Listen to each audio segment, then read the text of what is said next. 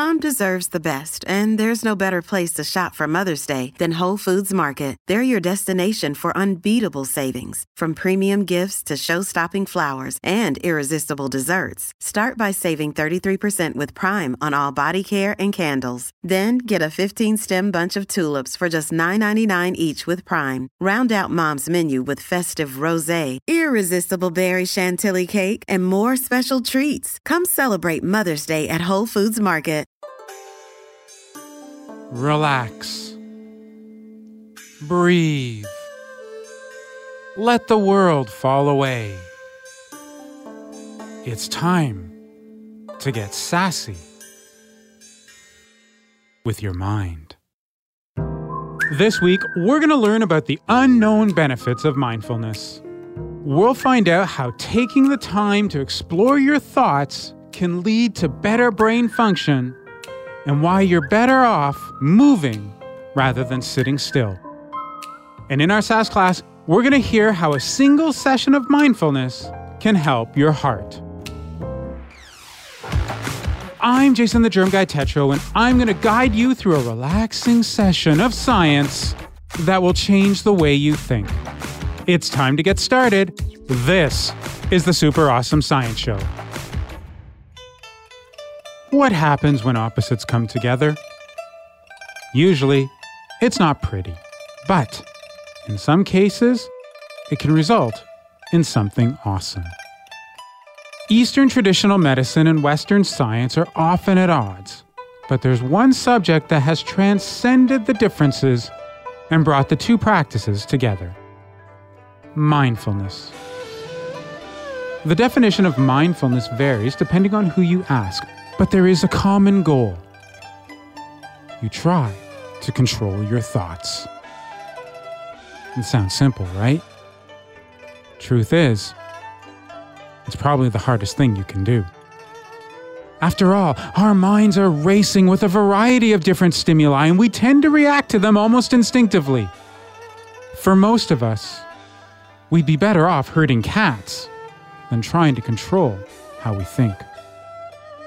But for psychologists, it has offered an opportunity to help patients find their own path to wellness.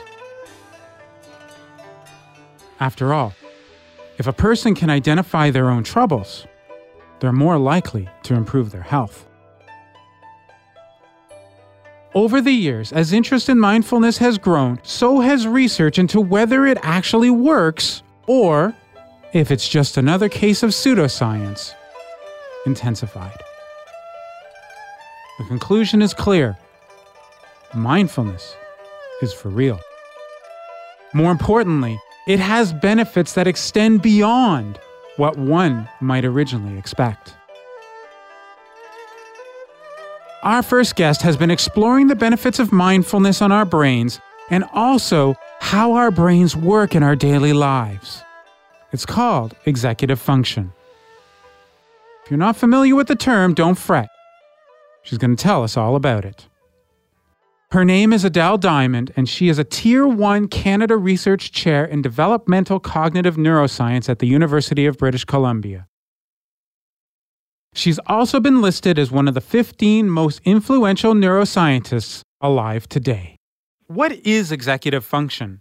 Executive function actually refers to a family of abilities that are needed when you need whenever you have to concentrate or pay attention when going on automatic or relying on instinct or intuition would be ill advised or not even possible.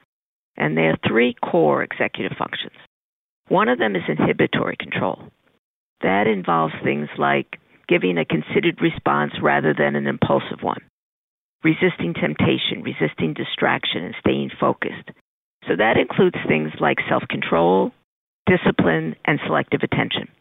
It's needed, for example, in order not to reflexively strike back when somebody hurts your feelings, blurt out an inappropriate remark, cut in line, quickly jump to a conclusion, or, for example, when I visit London, so that I don't look left when I want to cross the street and instead look right. It's needed in order to not make social faux pas, hurt other people's feelings, do something you'd regret, things like that. The second core executive function is working memory, and that involves holding information in mind and mentally working with it. mentally playing with, and relating ideas and facts. So, for example, translating instructions into action plans, considering alternatives, mentally calculating a route, updating your thinking or planning, mentally reordering a to do list, pondering the future, reflecting on the past. So clearly, it's important for reasoning and problem solving. And the third of the three core executive functions is cognitive flexibility.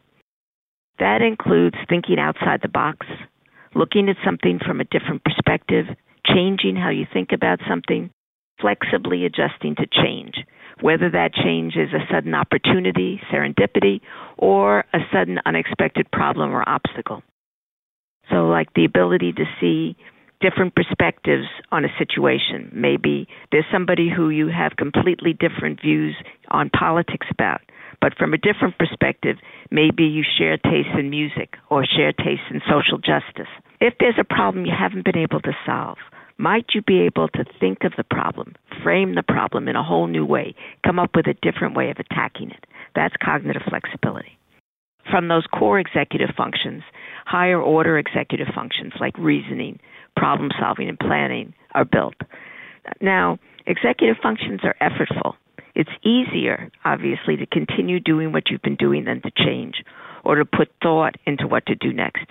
It's easier to give in to temptation than to resist it.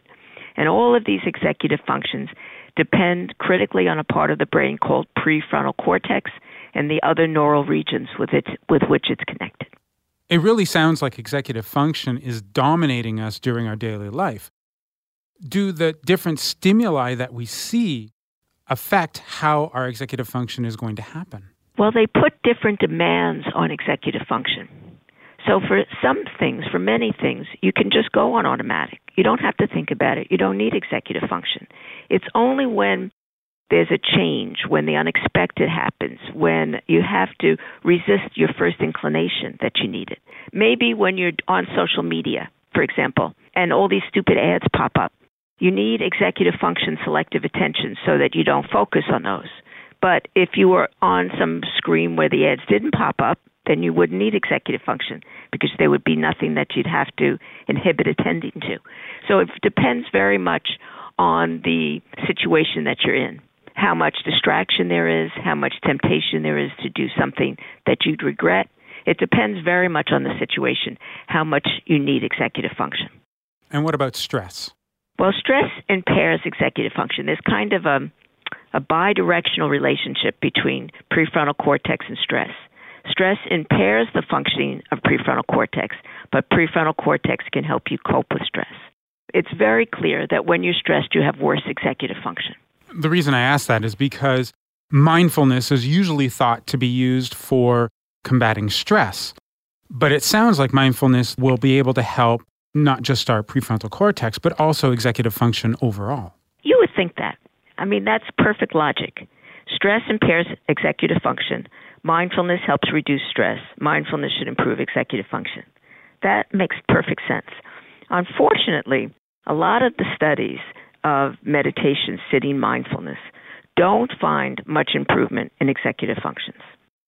But studies of mindfulness practices that involve movement, like Tai Chi or Taekwondo, do find remarkable benefits to executive function. We recently did a review of all the different types of ways people have tried to improve executive function. And of all the different ways, cognitive training, or aerobics or resistance training, neurofeedback, all of them, the one that uh, shows the best results for improving executive function are mindfulness practices that involve movement, much more than mindfulness practices that are more sedentary and much more than other movement activities like aerobic or resistance training that don't involve mindfulness. Now, having said that, there aren't a lot of studies that look at the benefits of mindfulness practices that involve movement and executive function. So it might be when there are more studies, the initial findings won't hold up. But right now, the initial findings look better than any other way anybody has tried to improve executive function. That seems to go completely against everything we've ever heard. When we're talking about mindfulness, and meditation does fall into that, we're thinking about being sedentary, as you said, or we're getting ourselves into the burn to the exercise to try and you know wipe out all of the things that we're feeling the stresses et cetera et cetera. Why would the small movements or, or the gentle movements possibly be better at executive function? We don't know why mindfulness um, activities that involve movement seem to benefit executive function so much. We don't know i'll offer two possibilities but they're just possibilities we don't know if they're right one is that not only does stress impair executive function, but loneliness does. And conversely, we have better executive function usually when we're happier and when we feel socially supported. And activities like Taekwondo and Tai Chi are typically done together with others in a social group. So it might be because of the social aspect that they have more benefit than the sedentary mindfulness. I don't know. It's just a possibility. Another possibility, there are two ways, kind of, to be in. One of the problems of stress for executive function, one of the problems, is that it distracts you. You're concentrating on what you're anxious about, what you're worried about, what you're afraid of, and you're not able to fully focus on what you should be focusing on. There two kind of mind states where you are more likely to be in the present moment, fully in the present moment. One is if you're calm and centered, like any mindfulness activity. It helps you be calm and centered and stay in the present moment. Another way to stay fully in the present moment is to be energized, to be doing something that you love so much you are a 100%, a 1000% in that activity. Again, you're focused. So there are kind of two ways to get from the distracted state of stress to being more focused, I think. One is being the calm way, where you're centered and serene, and the other is where you're joyfully enthused, you're passionately involved. And if you really enjoy the Tai Chi and Taekwondo, perhaps it combines elements of both of those. You're not only trying to be calm and stay in the present moment, but you're doing something that you really love doing. Now, those are just hypotheses. I don't know. Maybe it has something to do with the combination of mind body, that the aerobic exercise and resistance training aren't emphasizing the mental benefits of uh, mindfulness, and the sitting or more sedentary mindfulness practices aren't bringing the body in so much. These are just hypotheses. I don't know why why that seems to be the case. There are many ways to practice mindfulness other than what we normally associate with sitting still in one spot. As you have heard, movement is important when it comes to executive function. We have yoga, Tai Chi, and Qigong. But what about Lego?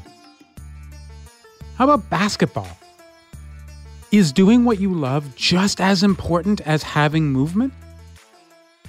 Adele Diamond's research has looked into this question. She has found some results that are far more than surprising. They're awesome. When we look at executive function, where we have children and we want them to improve over the course of their lives, do you think that incorporation of these techniques may be able to help them learning so that they're better when they become adults? Yes. Uh, first of all, if you improve executive function, you should improve learning and school outcomes. There's lots of evidence of that. That's not just a hypothesis. There's a lot of evidence to support that. Secondly, you do better if you really love what you're doing. If it's not onerous, if it's something that you look forward to doing, if you're loving it. And if you can get in the state where you're really enthused about what you're doing, if you're really happy to be in school because you're enjoying what's happening, then you should presumably want to be invested in school more and work harder. The U.S. Math Olympiad uh, team hadn't won the International Math Olympiad in, I don't know, 20 years. Didn't even come close. They got a professor from Carnegie Mellon University to head the team. And he told them before they picked him that if you pick me, they're not the team is not going to win. Because I'm not going to emphasize winning. I'm going to emphasize enjoying doing the math. And what happened? They won that year and they won the next year because they weren't focused on winning. They weren't focused on the competition. They weren't getting stressed over, my God, I have to get this point right. They were just doing it for the love of doing it. I want to go to the other end of the spectrum then. We hear about the idea of mindfulness being able to help people who are elderly.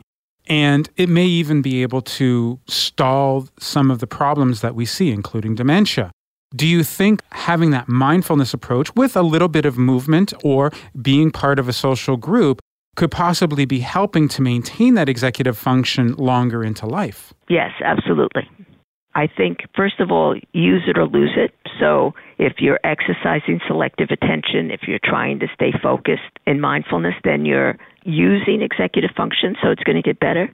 If you can stay calm and not be so stressed, it's going to support executive functions being better. And there's also evidence that moving, including uh, physical activity, helps executive function stay longer into old age and helps the brain stay healthy longer into old age. It's kind of a contradiction that people who are more physically active and have better aerobic fitness have better executive functions.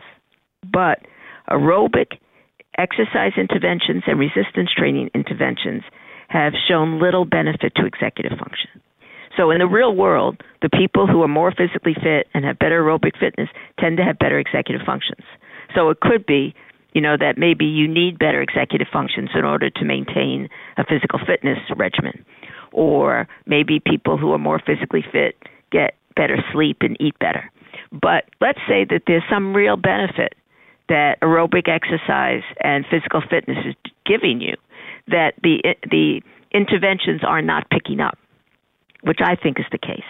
I think rather than mm, varying things like dose and duration, which people are doing. I think they should realize that we've been barking up the wrong tree. That a lot of the aerobic exercise and resistance training interventions are boring. They have you do decontextualized skills like practicing dribbling a basketball, but you never get to play basketball. You're in the gym doing exercises for the stupid study. And I think that people are going to get more of an activity if they're invested in it, if it's personally meaningful, if they feel like there's some reason to do it, not just because they agreed to be in a study. And I think that you get invested in real activities like playing basketball rather than practicing something from basketball but not actually doing it. In fact, there's a study out of Japan where they had kids learn tennis in two different ways. One is the traditional way, like I learned tennis. First, you practice the skills out of context. First, you practice your forehand, and then when you get relatively good at it, you start practicing your backhand, etc. And eventually, maybe you get to play tennis. The other group got to play tennis from the beginning. They learned to play tennis by playing a simplified, age appropriate version of tennis from the beginning. And they not only improve faster in tennis, but they improve more in executive functions. The El Sistema music program does the same sort of thing. Instead of having you practice on your instrument alone until you get good enough to play with others, they have you play with others from the beginning. And it looks like they have more benefits to executive function. There's a study out of Philadelphia that shows that.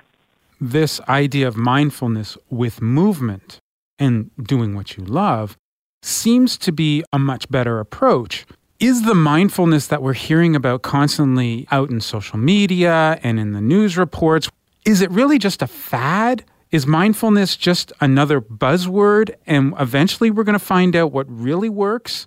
No, I don't think it's a fad. I think it is very valuable in reducing stress. It is very valuable in helping you stay in the present moment. Very valuable in helping you be non judgmental learning not to keep criticizing yourself when your mind wanders. I think it's very beneficial for those. I think it may not be so beneficial for executive functions. I think in order to improve executive functions, it's possible that you need to do the forms of mindfulness that involve more movement. But they're as ancient as the more sedentary forms, and I see them popping up all over the place, just like I see more sedentary. So I see yoga, I see qigong, I see tai chi, I see taekwondo, all over the place as well.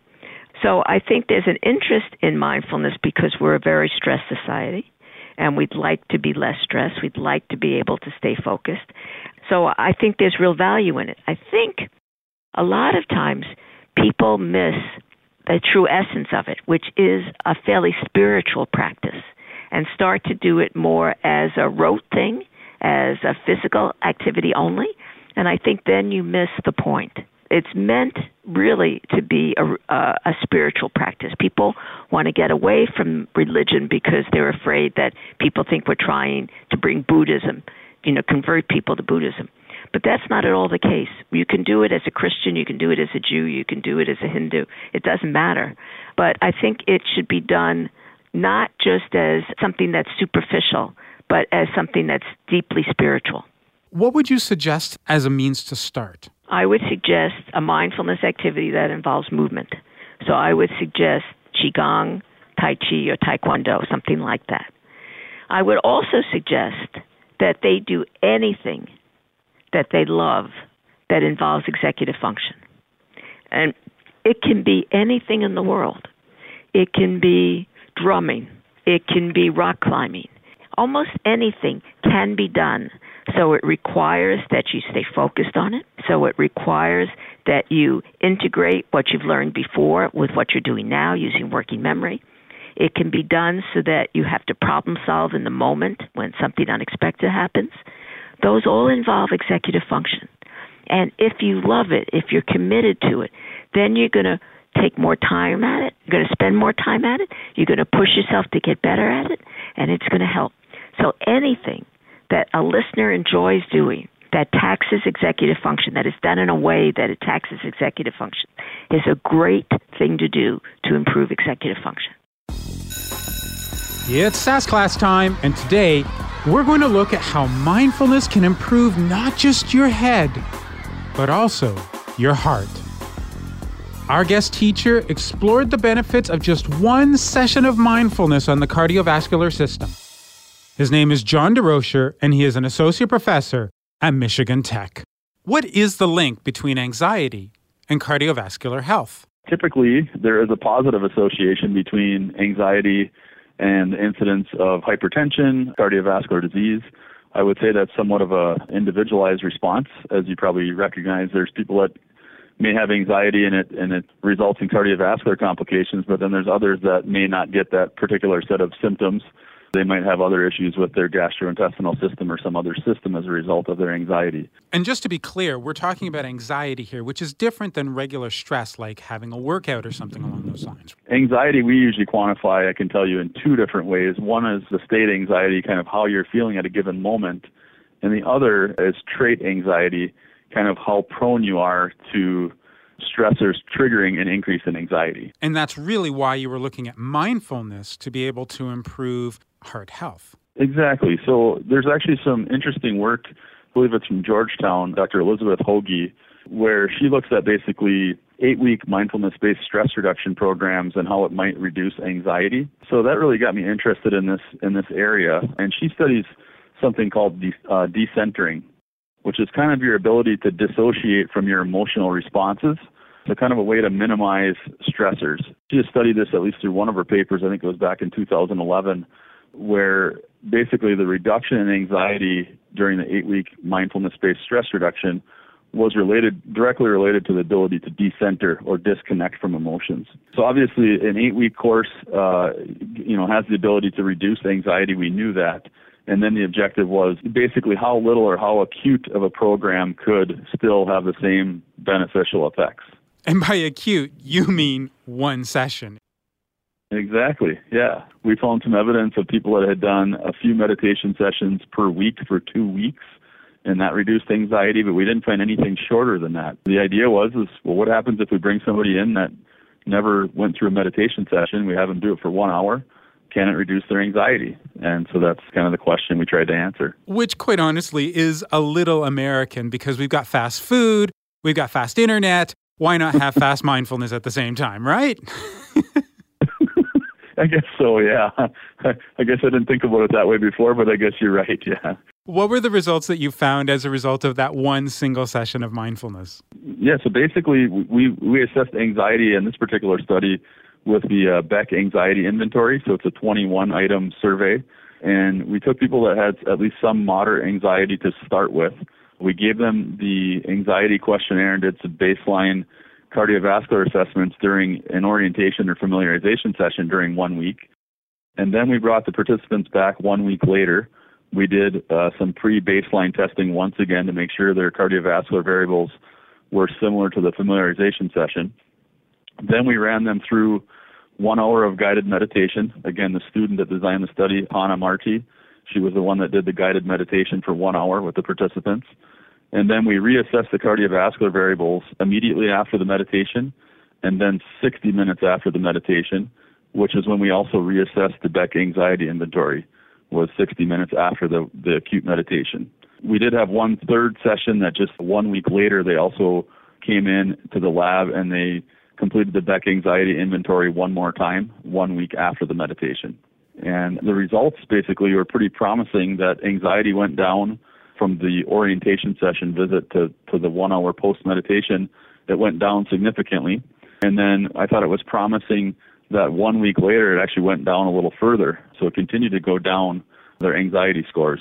To be honest, I wish we would have tracked exactly what people did on that week in between some of them reported yes. back that you know we tried some meditation on our own additional times, that kind of thing. Um, but anyway, just from us having the one-hour intervention, it did have a positive influence on their anxiety. They had one session, and as you just said, some of them continued to try doing it, which almost makes it seem like you try something once, you like it, you're going to try it again. I can mention that I was one of the participants. So to me, I had very minimal experience actually with meditation before this. I fell asleep, I think, a couple times for about a minute or two each time during the meditation session. Very relaxed. I think I only meditated a few additional times during that following week. It gives you the feeling that you have another tool in your toolbox to uh, handle the stressors. You know, so if you're getting daily stressors or anxiety over different things, it kind of gives you this other. I like aerobic exercise as one of the ways to reduce stress or anxiety, and now I kind of had something additional that I could that I could use. So we saw better cardiovascular results across the board then? Yes. Immediately after the meditation, heart rate was decreased. There was a tendency for aortic pulse pressure, which is the difference between your systolic and diastolic blood pressures at the level of the heart. So, in other words, the pressure in your arteries or in your aorta, more specifically, when the heart's beating or contracting and ejecting blood, versus when it's relaxing in between beats or refilling with blood. So that tended to be down. So there's something we called aortic pulsatile load, which was reduced, which is just a combination of heart rate times aortic pulse pressure. The idea with this is that if we have less frequent heart beats and or less of a change in pressure during each beat, that that could be less stress to organs, important organs like the kidneys, the brain, things like that. So less pulsatile stress or less pulsatile load to those organs. That was also reduced at zero minutes or right after the meditation and also 60 minutes after the meditation. Do you think that this single session of mindfulness, while being beneficial for cardiovascular health, can be a really nice spark to get people to become more involved in mindfulness down the road? Yeah, certainly. I think it, it it's kind of opens your eyes to another, what I would say, a non pharmacological way to improve your health or a lifestyle intervention type of method to improve your own health. Well, that's it for this week's SASCast. I hope it will inspire you to adopt mindfulness as part of a healthy lifestyle. For Curious Cast, this is the Super Awesome Science Show. We want to thank everyone who has been listening. Your support is overwhelming. We want to show that gratitude by taking your questions and answering them on the show as new episodes. Send me a tweet at JATetro or an email at thegermguy at gmail.com. If you haven't already, make sure to subscribe so you never miss an episode. And while you're there, don't forget to rate and review us, as it helps us to spread the word and get more people to find the podcast. We're available at Apple Podcasts, Spotify, Google Podcast, and everywhere you get your streaming audio. You can also listen at curiouscast.ca. Be sure to check out the show notes for more information about what you heard today and links to all of our guests. The award winning Super Awesome Science Show is written and hosted by me, Jason Tetro. Kelsey Campbell is our on site audio producer and editing whiz. Dila Velasquez is our story producer, and sound design and final production is by Rob Johnston. Have a great week, and as always, make sure to show him some sass. Hi, it's Shauna, and I might be a bad parent because my kids think french fries are vegetables. Hey, it's Ryan, and I might be a bad parent because I went out for wings when my wife was in the hospital after giving birth. Johnny here. I might be a bad parent because in my house, the tooth fairy gives pocket change. But we're not alone. Len emailed us and said his six year old daughter's Tarzan moment going from love seat to lazy boy by curtains made him more proud than any dance recital. and Andy left his two year old at the rink. All right, guys, I'm sure we're not alone. Like Andy's kid. For stories and confessions like this, make sure you check out our podcast. It's called Bad Parents, and it's available wherever you get your podcasts. I left a glove at the rink.